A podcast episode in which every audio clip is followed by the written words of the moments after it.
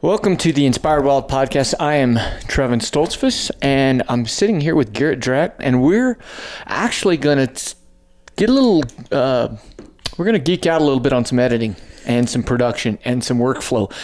And if you've ever been interested in filming your own hunts, uh, maybe doing your, you know, documenting your own adventures, um, this would be a podcast that'd be worth listening to. Um, it might be we might go down a few rabbit trails, but I think it's good information, and you know we we take it for granted. We do it work on it every day. Um, it's it's a workflow that's uh, a little bit fluid because it changes. I mean, we we've adapted our style, but we're just going to kind of take you through the role of uh, field producers through into editors into final production, all of that stuff. And we're in the thick of it right now. Yeah, we're we in the middle of quarter three as we're recording this. And deep. it's uh yeah, it's 16, 18 hour days right now trying to get all this stuff put into uh put into a format that the cable TV networks want and uh yeah, inundated by it right now for sure. So good time to talk about it because it's all fresh in our minds and we get uh, we're going over past footage of what we've recorded last year, um, looking at the techniques that we used, ways that we want to improve, things that we don't want to do in the past, mistakes that we made. Um, we don't want to can- repeat. Yeah, exactly. Yeah. But we can also dive into, uh, like you said, Trev, the workflow of how we go through things, and maybe that'll help someone out that's just getting into this or wants to tackle this on their own. I, I think we start in the field. I think that's where it all starts, just like anything. You draw the hunt, or you buy the tag, or you whatever, and there you are. You're in the field. What happens? Our workflow is so that's where it starts. Um, day one, we have uh, you'll either have a hunter that has a cameraman or possibly two cameramen. Well, I'm going to stop you right there Okay. because our style of recording starts even before day one. We're, you know, sometimes two or three days out of the hunt. Um, sometimes the preparation for the hunt gets recorded. So, um, I mean, that's that. We want to tell the story of the hunt. That's our goal. And as everyone knows, there's so much more that happens before a hunt even begins, before that first day on the calendar of your hunt starts. Um, you know, weeks in advance, we're prepping for it. And so those are things that we're looking at. Um, specifically, if if it's a very physically grueling hunt, what are you doing to train for that? What are you doing to prepare for that? That's the stuff that we're trying to record. That's a, the story that we're trying to tell. Um, you know, whether it's archery, rifle, that that doesn't make a real big difference. But um, how how are you preparing your weapon? How are you preparing your body? Wh- What's all going into it before day one even arrives? Scouting, Scouting for Yeah. sure. Uh, we do a lot of hunts on our own. Um, we do hunt with some outfitters that are good friends of ours, like uh, Quentin Smith, stuff like that. But a lot of those, we're still doing it on our own. He just doesn't have to send a guide with us. Not that I have anything against uh, going on your own. I think what what's important about going on your own is the fact that perhaps you're paying well, let's be honest. You're paying a fee. What's that fee for? That fee is for all the preparation they do before you get there. A lot of times, hunting, it takes you two, three days to get an area figured out. Okay, the elk aren't here anymore where they were when we were scouting in August. They're over here. Well, it took you three, four days to find them. Well, they've already done that. So that's what you're really paying for. And then, of course, the ability to understand, uh, uh, you know, how best to approach situations. So uh, that kind of is where it starts. And for us, our style, we tend to have two cameramans. Yep. Two cameramans. That's not correct. Two cameramen on a hunt. That allows us to have one specializing in in a secondary and B roll. And when you have two guys going, you're able to get two different perspectives. But also that sometimes things happen and something's happening over here and a cameraman's focused here and with that secondary you just get a better chance of getting all the action Oh, for sure. And I think perspective is the big part of it. As we try to tell the story of what happens in, in a raw and you know unfiltered way, there's two different ways to look at it. It's the over your shoulder as and as intense as it gets, being you know as close as we can to an animal. A lot of hunters, specifically bow hunters, relate to that exactly. That's what we thrive off of, and we want to show that perspective. But then to have a second cameraman back off and give more of a landscape wide perspective and really show how is that hunter interacting with that animal how are those animals interacting on the terrain people relate to that as well uh, but i mean that's that's a very unique way to look at things for sure. Right. and that's why we try to run two cameramen almost at all times. Right trying to be able to go back and forth to the different angles uh, in close almost the point of view although we don't necessarily uh, consider a gopro as a primary camera um, but the camera over the shoulder we do want that to be a primary camera and we want to, to show now in a, a tree stand it's a little different because you have uh, or a blind you have a little more control a lot easier to film than when you're having to belly crawl or running and gunning through the mountains. So let's step away. We, it, it- I don't want this necessarily to be how to film, but now what do we do? We get back to camp, and here we have this day's worth of footage, and everybody wants to uh, eat and go to bed. Garrett, what are you doing? Not uh, not going to bed. That's for sure. Uh, so so we each have our own rules when we get back. Uh, at least, I mean, we'll explain specifically how we do this. Uh, the hunter, um, in your you know in your case, Trev or Adam or Lane, they're primarily responsible for cooking at that point. You guys are making dinner because the cameramen have other duties that we have to do when we get back. One of those is to make sure that all the data that we recorded, whether it's pictures or videos, gets backed up. We we want copies of that because systems fail. You know, SD cards get lost. Um, they get formatted by accident. I'm raising my hand. I've done that before. Um, so we want to make sure that all of the information that we recorded throughout that day, the videos, uh, the still images, gets backed up into two different locations every day, so that we don't lose that. So you're basically downloading from the SD cards. We have a coding system so that we know what goes with what camera for what day. And then you're mirroring that. And with mirroring that, you're able to again have that uh, that safety, the safety, uh, that safety. I don't know safety net as much as uh, kind of backing yourself up to make sure you did it. So there's the cautionary of let's not delete this footage, and then there's the cautionary of okay, um, yes, I've already done that. Now I can move on to the next task. So that we kind of have Yeah. those checks and balances. So once we have those on a hard drive, and again, the way we do it is we have two, four, and we've switched since we've gone to a lot of 4K.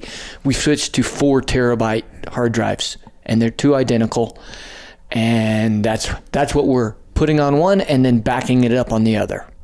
An advice that I would give to people that are maybe just starting out or uh, Gesundheit. Thank you. have done this before is uh, and I'm relating to I'm relating this to what my dad does 'cause- and I'm sure there's other people out there.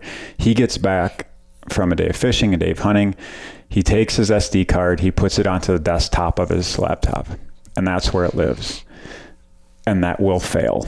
I guarantee it. At some point, that will fail. So get in the habit, um, and this, you know, this is me making mistakes in the past. Get in the habit of coming back, putting it in two two locations, two separate locations, and have it have it backed up. Right. Be and we do at that, constantly Yep.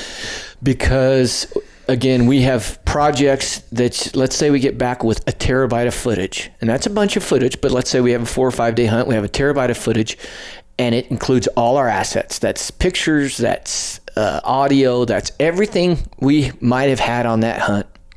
Boom. Then we start building a show. and that is going to grow. That is going to grow into a maybe double, maybe even triple that size. And as we grow, we still have to continue to back up. Yep. But Yep. here's the good thing about the basis is if you have that core footage and you have your project file backed up, it'll take some work, but a lot of times you can go back and link to all those other files Mm-hmm. and you didn't lose all that weeks worth of time or whatever. Yeah, So- that's the other thing. As we go through and um, and we edit all our videos, we use uh, all Adobe products, you know, for, for editing photos, videos, um, After Effects, stuff like that. As we go through and do the work on the videos, on the images, on the um, the After Effects, we're backing up those individual project files every day in different places. So, like what you were saying, Trev, if I'm if I spend three days working on a project file in Adobe Premiere Pro and I lose that project file, I've lost three days worth of work. Right. So what I'm doing every day is making a copy of that project file on a separate location. And like you said, it'll take some work, but it's not, I don't lose You know, three days and a lot of of times we'll just drop it on our desktop. We'll just literally just drop it on our desktop, and then all of a sudden, if we lose that project file, that hard drive, and it has happened to us, the hard drive literally goes down. oh yeah. And We've got several sitting in the office right now that You are can s- labeled do not work because you and you can cannot s- access anything off you can them. see the files, but you can't get to them. Yep. Yep. Um, and so th- in that situation, you have that safety net. So, so with that, uh, let's talk through the first step. So we get back now. Now we've gone, we've hunted, and we have this these two hard drives with this footage. We come back. Time understand time might take place in between these events, but um, usually for us, uh, we get back. Hunting season is is primarily August through December. Let's say we get back. We've got busy uh, January, February. By March, we're rough cutting Video. video Yeah. right so we're Yeah. going to start handing that off to it could be an intern it could be us it could be lane Mm-hmm. it could be some person is going to have to go through that footage and rough cut explain what yeah, we mean by rough cut define rough cutting is you're basically going through and only keeping the video footage uh, that is going to be usable in a show. And what do I mean by usable? It has to be exposed correctly, it has to be framed up correctly, it has to be stable, and it has to be in focus.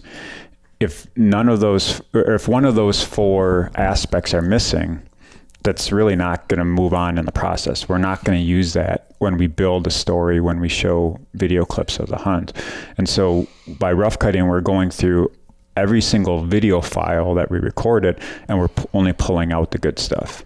And the good stuff, the top tier, you know, the, the grade A video footage that is remaining is what we're going to use to actually build the sequence, build the, the episode, and so it's it's time consuming. You there's no sh- there's no real short way to go through all that video footage. You have to look through it all, and um, even if you've been on the hunt, you have to look through it all because y Yep. if you were on the hunt, let's say me, and I was the hunter, that doesn't mean I actually know what was filmed yeah, because I, you know, because so the only person that has an idea of what was filmed and how it was exposed was the person who shot it. The problem is you might be getting footage from five different, six different cameras from two or three different photographers or videographers. so with that being said, yes, there's a point where you have to literally just walk through the days and you go, this is junk, this is good. Not that you'll ever use it. It's not about that. We're not to that storytelling part. What we are is mm-hmm. we're to the point of just saying, let's get rid of all the junk stuff that we Yeah. would know we can't can't use. Okay. and I would say for let's take an average five day, you know, week long whitetail hunt where it's just you hunting, Trev. We probably got two camera angles and a GoPro, so we've got three cameras running. I would say rough cutting takes two and a half, three days of just sitting behind the computer, going through everything, pulling out only the good stuff and leaving the bad behind. But- maybe, maybe two days. And even with that, there is times uh, you've done it, I've done it. Hey, where's that footage of such and such and such and such? You're like, I never saw that. And then we go and dig deeper, and somehow there's this one little clip that even in rough cutting you miss. Mm-hmm. So just because you're rough cutting it, you I mean, it's still a, it's not an, it's, it's not a science, right? It's an art, and sometimes things fall through the cracks. Yeah. So, so that's But- part of and, it. and we are using it as a cataloging mechanism. Also, True, we've got true. a we've got a system in place. We've got a protocol in place. Um, as as you open up a Premiere timeline, you've got multiple layers that video can exist on. Video layer one, video layer two, three. We designate each of those layers for certain types of content. So, any content, any video layer. Um, sorry, any video clip that includes any animal at all, we would automatically put on video layer three. That way, when you and I go back through and try to build an episode and we need Animal footage, of an animal, we just scrub through all the footage on video layer three. We're not scrubbing through all of it. And then we put in um, different breaks that separate out the days and separate out the different camera angles. And sometimes we even label those s- s- mm-hmm. specifically. It's just a way to categorize things so that when we go back through, it's a lot less time consuming and, and we can narrow down the footage that we need right away. And there's probably better ways Well, to do it. There's, there's, We haven't two- found any. Th- that's the, in my opinion, the most organized. There is the way that if I was not, if we weren't where we're at, if I just am going to sit down and I have footage and it hasn't been rough cut and I'm going to build a film, start to finish, then I rough cut in my mind. What I mean by that is it's total random. I can't tell you how to do it because I don't really understand it myself. But I know the story I want to tell, and I just start jumping into the footage, and I'm literally just watching hours of footage. And the next thing I know, I'm going, oh, I remember this clip. I remember. And I'm going and pulling those clips out. So I will go through. Um, uh, again, that's the opposite of what we do for the show. yeah. Okay, and I would not suggest people do this as the this is how I'm going to start editing, but it works really well when you know the storyline, and all you need to know is what footage, what clay do I have to mold into this pot. You know, once I know the clay, my raw materials, then I, I already know what I want my pot to look like. So in that situation, you can get away with it, but not in a situation where you have 13 shows and some of them are Kentucky elk is how many terabytes over 10 days mm-hmm. that's just so much footage without the ability to go in there and do that and pull the gems out and get rid of the junk you would literally be yeah i mean you would Yeah. it would be and and the example that you were talking about where you've built the episode in your mind and you can just go through and look at the footage and you're pulling footage out and you're you're building the story as you go that's fine. But we have so many more demands on us than just building a simple episode. We've got um, teaser clips that we need to be able to pull out to to advertise it. We've got you know funny moments that we mm-hmm. want to put together for social media. We've got sponsors that want certain types of information using products. So we have to go through this rough cutting we have to go through that whole procedure as time consuming as it is to make things categorized to make it easier on the back end So then, when we four months later and we need the clip that we shot on that hunt for a Wasp Tech Talk or Mm-hmm. Yeah. whatever it might be, boom, we can go. or we want to do a special film that maybe combines four or five hunts, yeah. to tell a different type of story. Now I don't have to scrub through 24 hours of rough cut footage. I go right to where I need to go. Yeah, so it's it's more work on the front end to make work easier. You know, when when we we get to the back and, end. and I'm going to just pull this out, this thread out is with Instagram and the minute, the minute long maximum, or even Facebook that doesn't have that. There's a lot of really good stuff that doesn't make it into the show. And we know this has nothing to do with the hunt, but it's really funny. And by doing it that way, we can go pull those in and use those in social media aspects Yep. when we want to without having to go, where was that again? Oh, crud. Was that on the sixth day, eighth day? We can go into the social media file or the social media clip file, and we have, you know, all of those laid out. So, so that's the next process would be what we call rough cut. And then we move on from rough cut. Now, sometimes, um, sometimes rough cutters, I don't know if that's the right word, sometimes the rough cutting editor is also the storytelling or story building editor. Sometimes those are the same people, sometimes it's not. Mm-hmm. So in that situation, somebody gets this footage and let's just say it's Colorado elk and they put it they pull up the project file and their job now is to start to lay the timeline out of the actual story. We normally have an idea how the story is going to play out. Wouldn't you agree? Oh yeah. Yep. Not always. Sometimes we're like, how are we going to tell this story? But usually by this point, having looked at the footage, we know how the storyline's going to go. First, uh, for, for television, we have four segments broken up in three spaces by commercial breaks. That's another difficult thing when you look at the difference between editing films and Oh, editing sure. TV shows. Yep. For sure. So we have to take in, we almost have to try and build four separate films. Because when you go to when you go to commercial, you lose every bit of emotional high or, or low or Yeah. movement and you have to start over. Now, what we don't want to do is I don't want to go and show you a segment, go to commercial and then come back and spend 30 seconds or a minute trying to bring you back to that same point that you were before the commercial because understand that after we're done, we're going to put all four of these segments together and it's going to be one solid 22 mm-hmm. minute show that we're going to air on whatever, okay, in the future. So we have to lay these storylines out. And now is where we're going and going, uh, where we're, we're stepping into what was pre selected as far as the best clips, and we're choosing the best clips to tell this story. And this is when audio becomes important. Oh, for sure. Yeah, as much or even maybe more so than visual, um, just because audio ex- does a does a different. It's a different way of explaining what's going on, and as much as video can be, you can explain a lot in one short little video clip. To be able to hear something. Um, much more concrete, I think.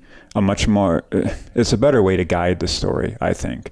And so we're almost looking for audio clips to begin with, whether it's an interview or maybe it's dialogue between two individuals to explain what's going on. And then you build your visual clues around that audio. I mean, that, that that's, that's probably the way that we look at things for Yeah. the most part. I would just kind of as a, a, a side project, I would love to try the challenge of trying to tell an episode or trying to tell a story, I should say, in an episode with no talking. Like, like a hundred percent ambient. how difficult would it be to shoot a hunt to not shoot that's a bad term to video a hunt explain exactly what's going on and have no one talk during the video have no Dialogue. so all of your shots have to be visual clues of how someone's feeling you have to explain the what where when why how and you you get no audio to do it Okay, uh, that's blowing my mind because I that I just think the work that entails. I mean, we did the Silence of the Arctic, which was hundred percent ambient sound, but there was, of course, dialogue, Yeah, and there yeah. was voiceover and stuff like that, and um, but it was difficult to create the emotion that's necessary without music because we use music. Music is a huge help for us sure. to, to to to lead the viewer in the emotion or in the direction we want them to go. yeah So so that's huge. That- I mean, that was just my illustration to to make a point of how important audio is and why we start with that for the most part. You know, uh, I was Steve Finch, who is one of my mentors, and you know, uh, worked with uh, Michael Waddell and uh, Realtree Road Trips, and has done just he's been in the industry, the outdoor industry, for a long time, and it's, it has ta- taught me a lot back when I started, and we're still good friends. But he told me something a long time ago that I totally, I truly believe as much today as I ever is that you can take and make amazing, an amazing film or an amazing piece out of a crappy video clip with great audio. Then, but you cannot do that with a great video clip with crappy audio. Mm-hmm. You can't do it. So you either have to recreate the audio in a system like Foley, where they go back in and literally, like they do with the movies, where they actually put in the, you know, where the where the the horse is running and they go. You know the guy with the coconuts, whatever. so uh, th- you put that in there to get the clean audio, Yep. or you have to have good audio because the audio does connect in a different way. So I'm just backing you up with that. I agree. I agree. And we've always said that. You know the difference between the average and the greats is good audio. Yeah, and uh, we've put a lot higher premium on that, even since I've come on board, which is what three years ago now, four years ago.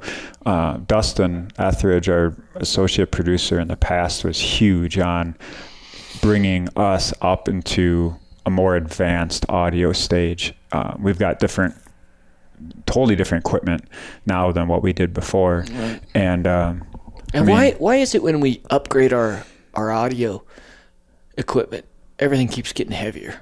Yeah, no kidding. It's it seems Yeah, like the more yeah. we're trying to increase our audio with lav mics and Mm-hmm. this and the, the- you know all these different things, everything just keeps getting heavier. Well, and it's there's more cords, there's more batteries, and they're different batteries, right? Right. God forbid that They you know our audio stuff runs off of a simple battery. It's something different, and we, we've got cords connected to headphones. And you've you know you've heard me on hunts before.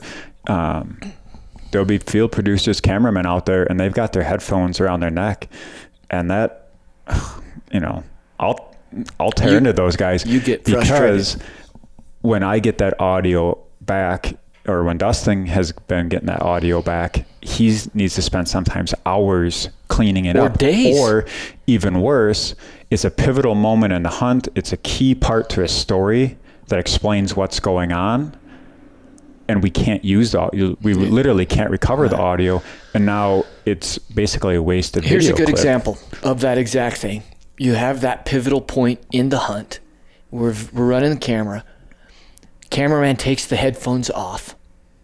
And then his cell phone is in a position where it literally, because if you have a cell phone too close to your cordless mic or whatever, it starts buzzing. Yeah. As soon All as you you, gotta- get as soon as you get LTE service, it'll interfere with the audio you, signal. you literally have to just put it in another pocket or put it in your backpack or turn it on, on, on airplane mode. Well, in this pivotal point, everything's fine. So he takes the headphones off because he has great audio, he thinks, and he thinks he's going to maintain great audio. And then you start running through, and the audio has a buzz in it. It's, it's unusable. Or a guy shifts and now his mic is rubbing on his bi- bino harness the whole time and he's talking and he's uh, you know and it's a whisper so we need that clean audio which is why we invest in, in the audio equipment and it's unusable. Yeah. so it's so frustrating if he would have just put his headphones on he could have said hey move your mic or make an adjustment hey put your phone in your other pocket or i can't hear it i'm going to turn up the audio because he's in the moment. So we've all made the mistake Oh yeah. or Yep, hey, sure. camera or uh, uh, lav mic batteries die, and we have no audio. You get none. Yeah. So, Yep. but it's because they're not wearing their headphones. If they would have wor- so, or their headsets anyway, and it's it is frustrating because there's nothing worse than going through a uh, oak brush patch and you're hung up on cords, and of course the hunter, Oh, sucks, Usually sure. me gets frustrated. I'm like, come on, the elk are right there. Let's go kill them, and you're trying to just get through these Yep. places. Exactly. So exactly. But you know, you look at the amount of money that we spent, the amount of time and effort and tears and emotion that goes through, you know, even putting together a five day hunt and you don't have good clean audio that comes out of it and that's you know those are costly mistakes that come back. And so we we put a premium on it. We're far, we're far from perfect. We still screw it up. We still make mistakes. Um, but it's definitely something that that we put a priority on because Right. we know editing how many I, I mean, I've probably ed- edited well three seasons worth of episodes you've probably got three times that number of episodes under your belt probably more than that um, you know how key it is and how pivotal that good audio can be Right. And there's a point where you say, okay, what are we doing that's like a studio? What are we expecting in a situation where we have a controlled environment? And then what do we do within the moment? And the difference is there is a point where we don't work in a studio. We are out in the wild. We are out mm-hmm. and things are going to happen. And there is some scratchy, unshaky, or, or some shaky footage, some out of focus stuff because things are happening so rapidly. And I think our audience understands that to a point.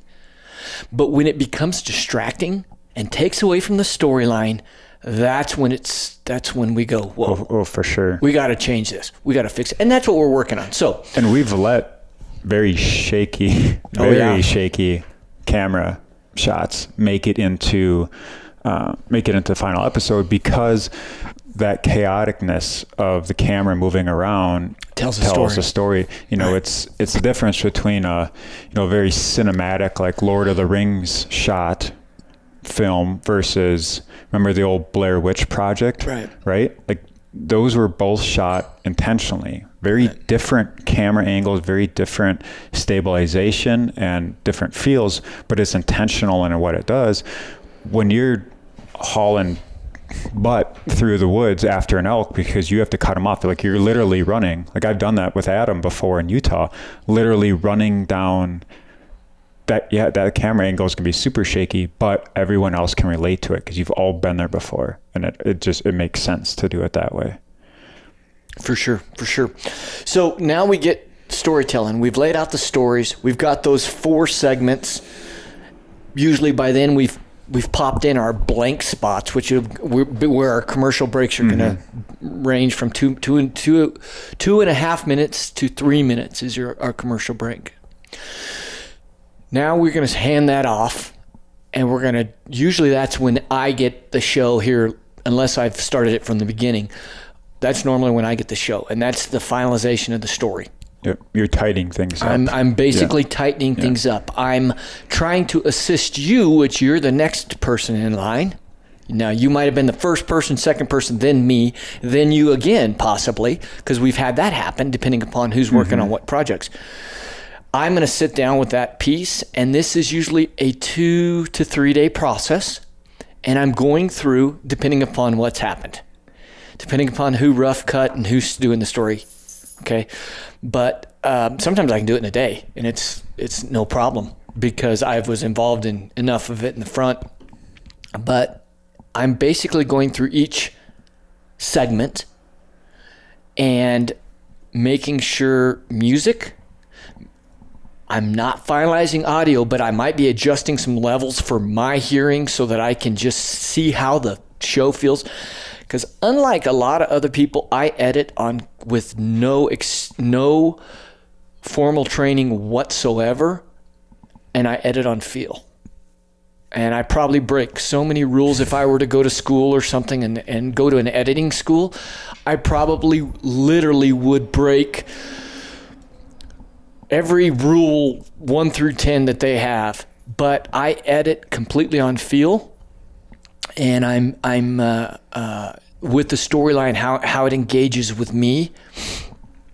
So I'm going to walk through that process and I'm going to tighten that up. The other thing I'm going to do is I'm going to tighten my time. We have structural uh, rules and regulations from from the network that says, "Hey, you you can do this in the first segment. You got to be longer than this, shorter." You know, we have some flexibility, but we go through that. Um, but we also have you know, you can't do this, you can't do that. Uh, we're dealing right now with a situation where some stuff got kicked back because some graphics were in the wrong spot. Well, you know, okay, we're, Yeah. so we just got to. Now, I, again, that's not in this portion. You're going to deal with that toward the end, but I'm going to go through there. And when I'm done with my project, we should be able to sit it da- sit down. It's not color corrected and it's not final audio, but we should be able to sit down and watch it, and you could get a feel of the show. Exactly. Yep. That's my job. Then, and I'll put in titles and stuff like that. I will try and put in as much stuff as I can because it makes your life easier, and you also see how I want it to flow. Then we hand it back over to you, and you're going to take it, and Make it ready for the network. which is So- going to be Uh, there's a lot of technical stuff involved in that point. Um, color correction is probably the most time consuming. And color correction is, oh, there's two parts of it. There's color correction and then there's color grading. And color correction is making it look exactly like it did in the field. So adju- adjusting exposure, contrast, saturation, yada, yada, yada, making sure it, the way that you saw it in the field as a hunter is the way that it looks on camera. And then after that, in some cases, we'll go through and, and tweak the colors even more to give it more of a feel. Like maybe we need to to make it look a little darker for to, for the feel that we're going for. Right. You know, something like that. Um, color correction takes a while. I would say half a day per segment, something like that, to go through and color correct them. Um, sometimes it can take longer than that if we've got different camera angles, um, or if we're using different cameras, they've got different color correction that need to be done.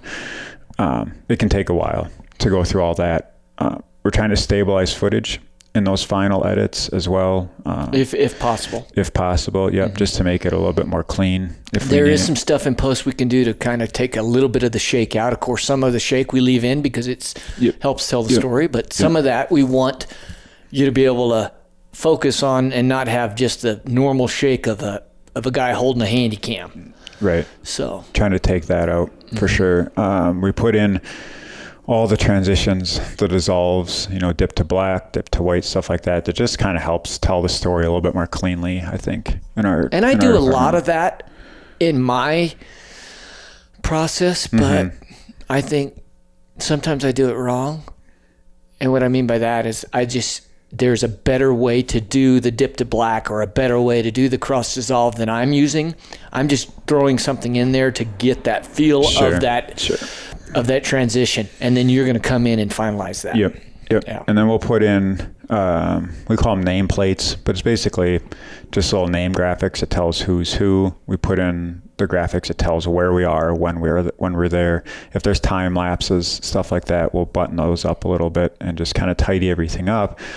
And basically, we're trying to make everything formatted correctly for the network so that um, we can do a final export which takes a long time on our machines. It's a good 45 minute, hour long process just to export out into the settings that it, the network wants. And then we upload it um, via internet to the network. And at that point, it's theirs. After we've watched it multiple, multiple, Lots of multiple times. Yep, lots of times. So then we're not done. Then it gets taken and transferred to me back uh, in a little different format that's been exported and what we call the teaser file format just Yep. because Yep. of uh, it's just the best way to do it and what that has done is we've put the video track and all the different audio tracks along with our graphics layer on different uh, lines on our timeline, if that makes sense. So basically, we're going to start with our alpha layer, which is all our graphics. Then we're going to go to our video layer. Then underneath that, we might have our ambient and Four distinct audio channels. Yeah. and Yeah. then we bring in any type of uh, music. I mean, it, it all has its own channel. So that then I can take that file, the finalized version, and come back in and make a teaser. And what a teaser is basically is exactly as it sounds. It's the teaser for the show. It's the preview for the show. Get you to watch it. Wants you to get you hooked. And I build that for the for the network and for our social media and I used to do them as long as it took, whatever it took, I'd build it. But now I build them to less than 60 seconds so that they can use be used on Instagram and Facebook. And I basically go through and I pick out a few highlights of that show that would make somebody go, "Oh, I want to watch that." And I put that mm-hmm. together. Then I turn around and I take that, I export that in two different formats. One that's for the network and one that's for us. And then, excuse me, and then we are um, basically ready to promote it. And yep. we work along with sportsman's channel to put stuff on social media. They put stuff on and they use my teaser or we use our teaser you know whatever. It's got we've got all these assets in place now to promote that show. So that has taken from september in the elk woods just say it's an elk hunt to the next third quarter and it might be airing middle of july because yep. we run on the Nine third, months, third and the fourth quarter, right? Yeah. yeah. But if we took that and in a perfect world or in a theoretical world, we are come off the hunt September 15th and we started working on it the 16th. We could have that show probably ready to go in two weeks. Wouldn't you agree? Yeah. If we work solid, maybe even quicker maybe depending quicker upon if we yeah who was working yeah, on what for sure. And if you know, because when you hand footage to someone to rough cut who was not on the hunt, it takes much longer than a guy who was on the hunt. Yeah. Just because they they know what they're looking at, and it's easier. So um, and especially storytellers too. When we're telling a story, somebody who was there, like me or Garrett or Tanner or something. So but it never works out like that, does it? Because we get back from an elk hunt in September, and sometimes it's immediately the next day. We're you're going, you're off on your next yeah. one. Maybe it's two or three days to kind of recruit, right. wash clothes, turn around, and go back out and hit it again. For me, though, it's kind of fun uh, uh, when I haven't visited. Like we just finished Kentucky one and part one and part two, and um, my, or I should say, I just finished my part of it and I handed them back off to you. And I literally had my, my heart was beating because it took me right back to that moment, that excitement, all of that stuff. Um, so for me, having been on that hunt, it's really cool. I get to dive in it and I get to tell that story the way I remember it in my mind. Mm-hmm. And, uh, and then what's really exciting is to have the footage to back it up yeah. the footage to be able to if I was sitting around a campfire and I told you this this story, then you watch the show, it would be similar enough that you could have gone, oh yeah, I've I, that's exactly what Trevin said, you know. Versus sometimes we tell the story as it is, but then on the on the screen, whether it be a film or a TV show, we uh, we don't have the footage to tell that story, so maybe we skip over a few details and we go into, you know, we only have 22 minutes too. That's the other. Yeah, thing. that's quick. That yeah. goes by real fast sometimes. And having you be able to come back to myself, who was running camera, Tanner, who's running camera, and be able to say, "Oh yeah, you know, that took me right back there."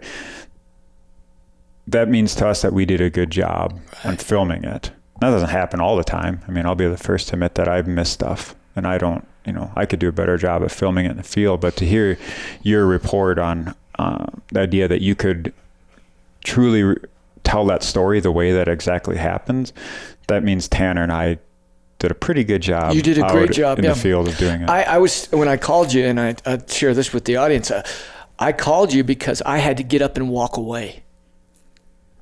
And what I mean by that is not because I was disappointed or whatever, and not quite like the horror movie where you leave the room because you know the guy's going to get his slashed, right? Because I knew what was happening. I was there. I've already lived it once, right? But because my adrenaline spiked so much because it took me back to that very moment, I had to take a break. I'm just like, this is so awesome. My heart was beating like I was in that position. So yeah. it was that. This last edit for Kentucky 1 and 2, I felt it really came together because there was a lot of factors that happened. There was a lot of details of weather conditions and this and that. And sometimes you have to overlook some of those to be able to tell the whole story because you get too caught up in the mundane. but some of them make the difference between being good and being great. Some of those details, and mm-hmm. I felt like we were able to put them in so you could get the whole picture.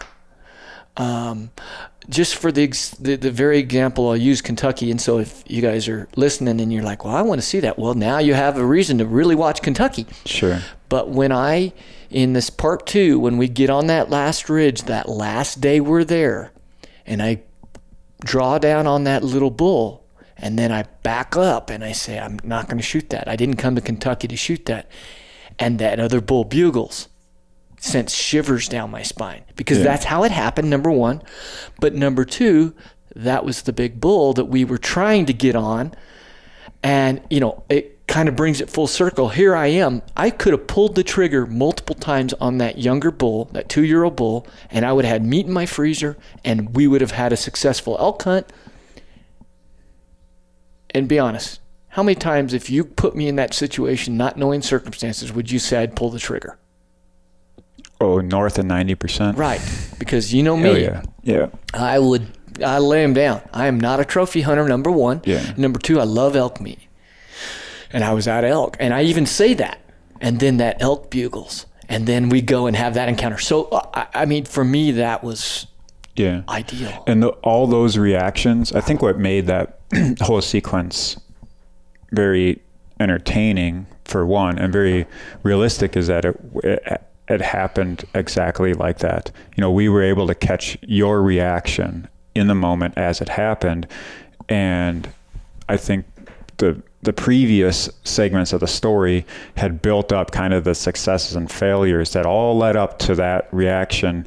And you're you know like you said you're ready to shoot this little bull and you're like I'm not going to do it. You know so the I, I think in in your mind there's a little bit of a letdown like okay this might not actually happen like I might not come back from Kentucky with a bull and then there's this last glimmer of hope and that was the reaction that we caught and that's kind of like that pin- pinnacle moment in the entire sequence and we caught it real time and we caught it with good audio, and we Yep. caught. I mean, Yep. it, it, yeah, it, yeah, yeah, I, Yeah. yeah, yeah. and that's and that's Exactly. the point in the film like that's one of those those very key moments and we were talking about audio later if we didn't have that audio to go al- along with the expression on your face like i forget what you said you know but your eyes were huge because you realized another bull had just bugled.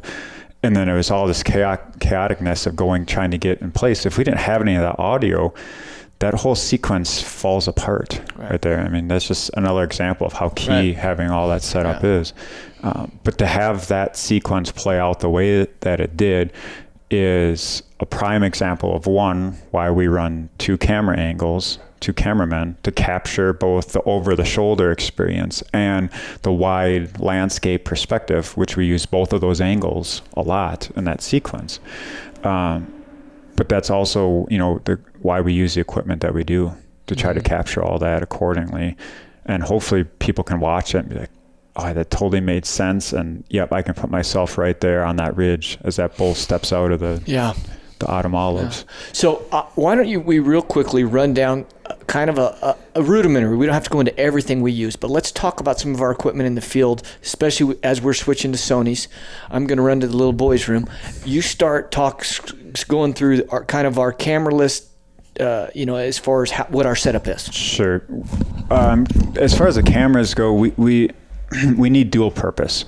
Um, we need to be able to record video, high quality video for the TV episodes for the network, um, but also for social media purposes as well, or if we're doing short films. So we need really good video. On the flip side, there's so much of a demand for photos and still images that we need cameras that not only capture really good video, but they also have to capture exceptional still images. And so that's why we've really gone away from the video camera style. You know, we used to run the old Sony FS700s or some old Canon video cameras, but because we need still videos, or I said that wrong, because we need still images, uh, we have to run DSLRs or mirrorless cameras at this point. Uh, in the past, we've run a lot of Canon stuff. Um, Sony has really, really taken off right now. Um, so we're running a lot of Sony cameras. The reason we like those is Uh, 4K footage is kind of the um, the base platform that you need to be recording at right now, and you need to be able to record low light. And as hunters, uh, outdoorsmen, outdoors women, we all know the fact that early morning, late at night, when uh, the light is fading, is when a lot of stuff happens. And so you need to have a good low light camera, and that's what the Sony does. Uh, in front of the camera itself, uh, we use a wide variety of lenses, and those are basically just like tools to tell the story. There are the wide angle lenses, you know, like a 14 millimeter prime or maybe like a 16 to 35, uh, something wide angle that shows the entire landscape. It gives that whole, you know, kind of whole landscape perspective of what's going on. On the flip side, we need to be able to zoom in and show very high detail of certain aspects of the hunt, whether it's the hunter, the animals, you know, very something in, in nature that's very, um, very interesting. So we want to be able to zoom in. Um, so we use something like a 70 to 200 lens, or maybe a one to 400 in some cases. Something that just really zooms in and let us show, let us see the detail of what's going on. Um, and we're you know swapping out lenses all the time. We're we're just using them as tools to tell the story through a different perspective.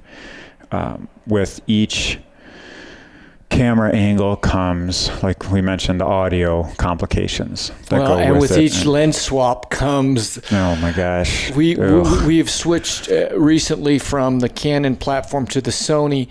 One thing we're noticing is the importance of a clean environment to switch lenses out, and it's just so difficult because. Yep the with a, a mirrorless, it, the the sensor's right there. There's nothing protecting yep, it, and they get dirty, and they just get so filthy. And like you said, Trev, we want a distraction-free episode that goes up there, and that means you know, like we said, having things in focus or having things. Uh, exposed correctly but if you got a spot on your lens that's clearly visible and people look at that and it takes them away from the story and uh, I'll be honest, we've struggled with it. You know, we've we've shot some video in the um, recent past here, and we've had to basically dump that video in the trash can. It's just yeah. we can't use it, and so now you're going out there on a hunt, and you've got you know you got a lot of money, a lot of money, and a lot of time and effort invested into it, and you got nothing to bring back in return, right. which is frustrating right. for sure. Yeah that's the downside of using the Sony's. As much as there's a lot of positives, that's definitely the downside. And you talked through the Beachtek setup.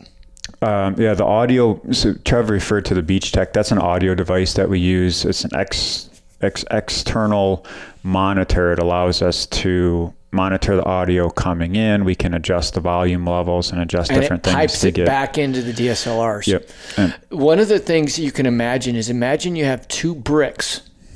Um, like fireplace bricks. You know what I'm talking about? What are they? Eight inches wide or long by four inches sure. wide by two inches. Okay.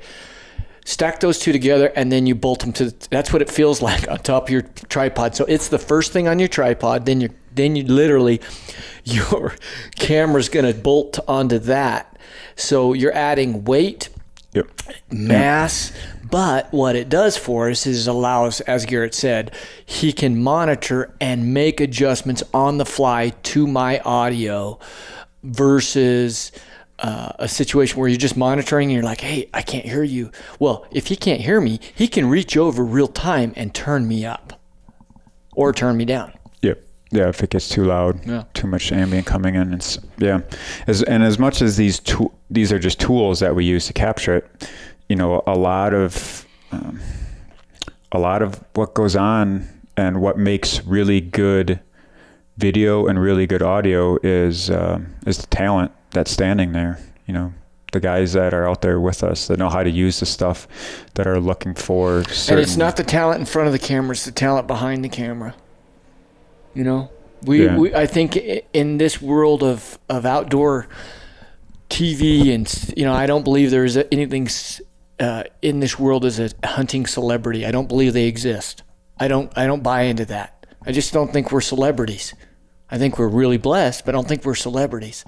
The talent's on the backside of the camera. The guy who knows when to use a rack focus, not because it's an artistic shot, because he's bringing his focus of whatever it is to that individual item or scene or whatever's happening.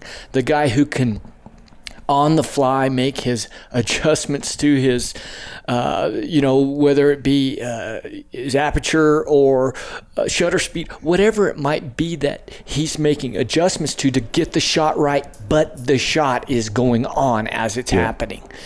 And, um, you know, I attribute it a lot to filming weddings, you know, except that in all honesty, I believe weddings are, uh, other than the pressure from the bridezillas, I think weddings, uh, you still have the ability to know something's going to happen. Where in the woods, you're never going to get an elk to say, Excuse me, uh, could you go back through that opening again so I can video that correctly? You're never going to get a bride to walk down the aisle again. It's done.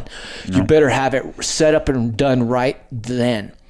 The difference is you don't know when the elk's going to do it. The bride's probably going to follow the bridesmaids, and you know you have that sequence yeah, so you can get yeah. things set. So you, it's pretty, it's on the fly, but it is definitely talent. It's also um, being creative. There's a creativity. We were talking about this in the office the other day. We were previewing some footage, and we were calling out specific field producers' shots because all their shots look the same we knew this came from XYZ because this is how he shoots it. What we need is to be able to see, okay, I don't mind that shot. That's a good uh, composed shot. But then let's also get some other type of composure. You know, let's get up in the grill. Let's let's get down low. Let's you know all of these different things that leans to the creativity that gives us the raw material when we're in the editing production phase that we can help even tell a better story. Yeah, I think telling the story is key to all of it. And you can, like you say, you can tell a story by having the camera at eye level the entire time, and it'll tell a story. You know what goes on. I think we're always we're all interested in pushing those boundaries. And how do you tell a story in a more creative way, or is there a different camera angle or a unique perspective that you can use that singles out an aspect of the story that makes it more prominent or it makes people have a, a better connection to that event that's going on. And that's where, like you said, that's where the real talent comes through. Mm-hmm. I don't know how much of that can really be taught. I think there's just that, you know, innate creative mind that goes on that some people just have and some people don't. And there's something else about having that within the moment, meaning I have I have the ability to execute a really good shot. But when there is when the adrenaline spiked and I'm within that moment, can I still execute that good yeah, shot? Yep, it's the same thing yep. with a bow or a rifle, but it's the same thing with the camera. So we could sit down with somebody and they could have the most creative mind in this no pressure situation. That's but true. can they have the same thing when that bull steps out and they're out of focus? Do they have the wherewithal to reach up, grab their focus, set their adjustments, you know, whatever it might be, and, and compose the shot and still get everything on film? Mm-hmm. It's just like hunting. Oh yeah. It's because you tell me the truth. You're over my shoulder. I'm at full draw. Is your heart beating? Oh yeah, probably sure. every bit as hard as mine. Yeah. Because you're in. You're part of the hunt too. So people forget that we're not in a studio. We're not in this nice, nice, relaxed condition. We're not where we can say, "Cut. Let's take it from the top." We can't do that. I was just thinking about this the other day uh, because we were reviewing the footage from Kentucky elk, that w- and I was reliving that whole sequence that went down when you shot your bull. I don't ever remember pushing the record button on any of the kill shots that I've ever recorded. I I don't ever remember pushing it. It's, and and that's just to prove the point that that's how like intense it is and how involved I am in the situation. I've always pushed it at some point, but I've never remembered doing it. Yeah, that's interesting. And and the funny thing is that's where the double the dreaded double tap double, comes yeah. in because yeah. you don't remember pushing it. So you reach up and push it again in the heat of the moment and what does it do? Shuts it Cuts it down. off. That's cuts you know, it it starts it and it stops it. That's the worst thing. Sometimes I wish there was a start and a stop button that were different on these cameras. Mm-hmm. But what people do is they get in that moment, just like you're saying, they don't remember recording. And they don't have the faculties to look up and see the red dot or the REC, whatever. They just look at the screen. They see the animal that they're filming is on it, and they're like, "Oh, I'm not fil- I'm not recording." And they hit record, and they actually shut the camera recording function off. And that's how And people miss, it. Yep. Yep. For sure. So I'm just glad you do hit record. and you know what? I tell people all the time now, hey, dude, hit record, let it run. Yeah. Because Yeah. back in the day, when I was running mini DV tape, my mantra was, dude, tape is cheap. And it wasn't compared to SD cards because it's not Right, reusable, right. right? But I used to say, just run. Tape is cheap, just run. But the difference is now it is really cheap because if I don't like the footage, I'll delete it. I have it on an SD card that I'll pull out all empty and I have it fresh for tomorrow. Doesn't cost you anything. It doesn't cost me anything but time Yep. Yep. but time. So hit record, run. Now, if you're the editor and you come, if I'm the editor and you come back and I've got five hours of nothing, that's going to be tough. But if I have five hours of nothing and five seconds of the, It's you know, there. Yeah. exactly what I need, Yeah. it's worth it. Yeah, for sure. And that's a you know we went back to talking about the talent of in the in the moment. You know that's that's part of it. Uh, Are have you been in those situations enough to one anticipate that something is going to happen? As you know, sometimes you can't anticipate it all, right? It just happens, and and you're SOL. Um, but all of most of our cameramen have come from a hunting background. And there's some anticipation like i know something's going to go down. And so i might hit record five ten minutes before it actually does happen because i know it's coming. You know it's it's going to play out eventually that way. But that's also being in that situation in that proximity to an animal sometimes a very large animal and knowing how important that shot is going mm-hmm. to be to but, but having having experienced it before where I where, you know I don't lose my crap because it's just so eye opening and so mind blowing you know I've never been through it before so to kind of settle down and and say this this I've been in this So- situation before I'm not freaking out over it I'm doing my job at this point So let's tell. I'm gonna tell a story. You got two, two different camera people. Okay, you have the one uh, that in that moment, and I- I've had, I believe you'll know who I'm talking about. But we've had both of these situations happen. On the one time, the cameraman literally goes switches into hunter mode. They f- forget they're running camera and they are helping, wanting to help the hunter mm-hmm. be successful. Call it guide mode, call it whatever, rather than just all their job is is to run camera. Okay, we've had that happen. Or uh, a, a typical way of doing that is you look over at the cameraman and he's glassing for deer when he should be running camera on the people glassing for right deer right right? Okay. I'm not going to knock that because we are a team and we do. There's many a time when you've seen animals I didn't see them. oh yeah Because I'm focused here and you look up and go, "Dude, there's, an, there's an elk right there, you know, or whatever. So we work together.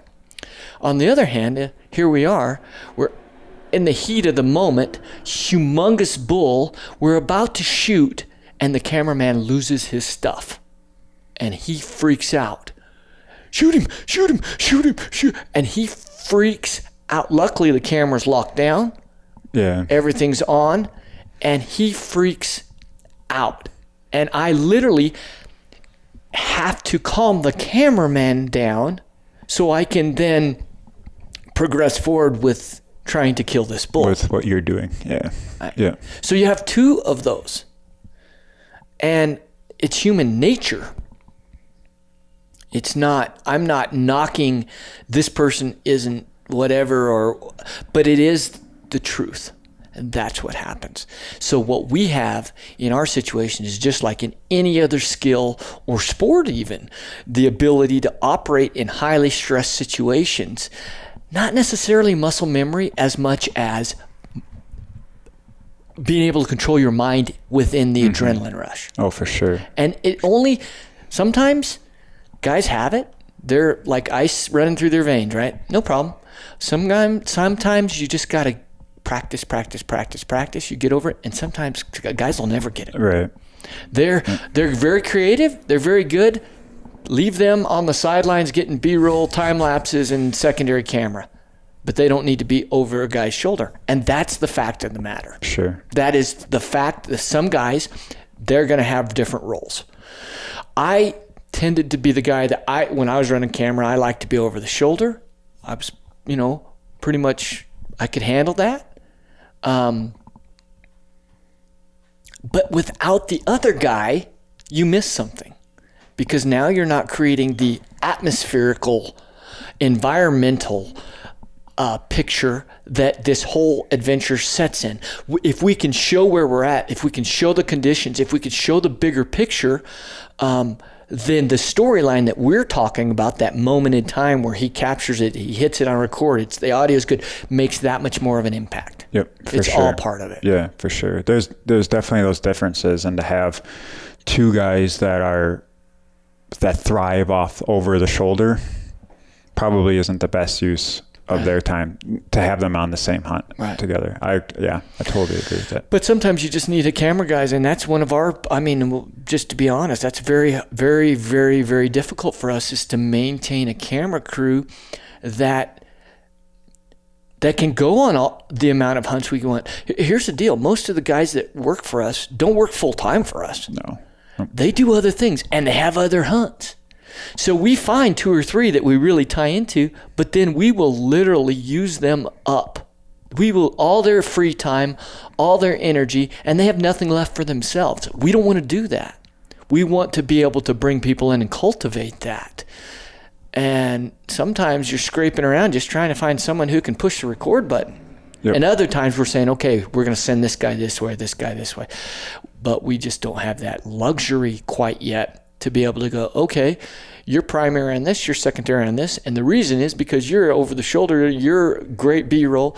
And then we send the other good over the shoulder guy on another hunt. We don't necessarily have that privilege or No. that uh, luxury yet. Um, and then there's times when we're just all picking up a camera and let's I mean, you literally you you know what you want to try and capture you just as far as b-roll and all this other stuff and you're just hoping you can get the hunt actually filmed so that you have a storyline that you can build around Sure. um, and and and you know just because you're trying to get bodies there. But I think we've agreed though it's it's not worth it on on some hunts we're at, we add priority to. Not that any hunt's more important than another, but on some hunts the way they set up they're better to film with the two camera sets. With you know Nebraska comes to mind. It's not worth it. It may be great to always have the guy behind, but you but the power of having two guys that can get the bigger picture and the one guy close in, that's huge. Yeah. That, I- and that's a perfect example of why that works so well. what was the average shot distance of the animals that we've that you guys have taken in Nebraska for mule deer? I think the longest shot was probably my my whitetail that walked out 35 yards. But most of them have been 20 and under, 15 and under, Yeah, I was gonna say 10 and under. yeah. We've had some sub ten yard shots. And and you're dealing on a windy and then those are always on a windy day. Right. and you're always dealing uh, with audio issues, but you know you do the best you can. And that's where I think having that over the shoulder camera is so relatable from a point of view. Like you you get the idea that that buck's right there, right? He's bedded down and he's right there. But then to back away and have a secondary angle that shows them in the same frame, that's when you really pick up like, oh my gosh, he's gonna he could basically reach out and touch that animal. Like the like it's that wow factor and that unique perspective, and that's a great example of why we run two camera angles. It'd be it'd be super hard to get that same perspective, say like in the Elkwoods. Know, you're into dark timber, like it's just not going to happen, right? It it doesn't happen all the time, and it's not conducive to that type. But something wide open like uh, Nebraska mule deer for sure. That Yeah. definitely that's that's where it shines, and that's why we do it. You know, I, I think people can do different things different ways. I don't think we have it all figured out. No. I think we're going to continue every week to realize there's new and fresh ideas. You know, with YouTube and some of the different styles that the YouTube generation has brought, um, it's MTV. Uh, we called it MTV documentary. That was the you know the first where it was kind of a little bit shaky. Well, now it's basically MTV homeowner camera. Uh, you know, there's just the production value has dropped so dramatically with the YouTube because you can film on your phone. You can film. There's so many different ways you can film, and people are they're consuming content so much more that it, they're it's they're getting away with it. And I've even we've even talked about we've laughed a little bit about how we've had some partners go, "Hey, can you guys just film more of that kind of that YouTube shaky foot?" No. We've spent 10 years, 12 years trying to get away from that shaky, Yeah, yeah. cruddy footage. We we invested in cameras that uh, create a great vibrant image and all this. I'm not going to go back and pull my iPhone out and do a promo for you off my iPhone. Now, in the moment in a hunt, we might do an Insta story or you know whatever, but I'm not going to do that normally. What I want to do is capture the essence in a cinematic form that brings you into it and connects you with what's happening. Mm-hmm. And that's in my opinion the way the best way to do that is through our storytelling. Yeah, for sure. And that's what I think. That's just the style that we're all interested in. There's no right. There's no wrong. No, no. And, and the YouTube guys, want. I'm not knocking them. I mean, people are consuming their content. They're getting, Yeah, people sure. are watching. That's great. But that's not us. No. And I'm not going to change. Now, if footage is shaky, there's a reason it's shaky because whatever happened, happened. But if there's a situation and we can, you know, the, there should be no reason the B roll should be shaky. That's a shot that's setting up the exposure of the environment, the uh, depth of uh, what we're looking at, the the environment that we're, uh, the ecosystem that we're we're hunting in. We should be able to present that in a classical, nice cinematic way Yeah, versus, you know. But anyway, that's that's kind of. I think it's been good. We've gone for uh, oh, and over an hour. And you, it's Dang. 11 o'clock. You need to get out of here. I got to hit the road. I got to get to the airport. All right. Hey, thanks. If you guys have questions specifically on technical production issues, uh, shoot us an email, send us a direct message. Until then, get out there, find what your wild is. Maybe it's on the backside of a camera. Who knows? And it, whatever inspires you, and embrace that wild. God bless.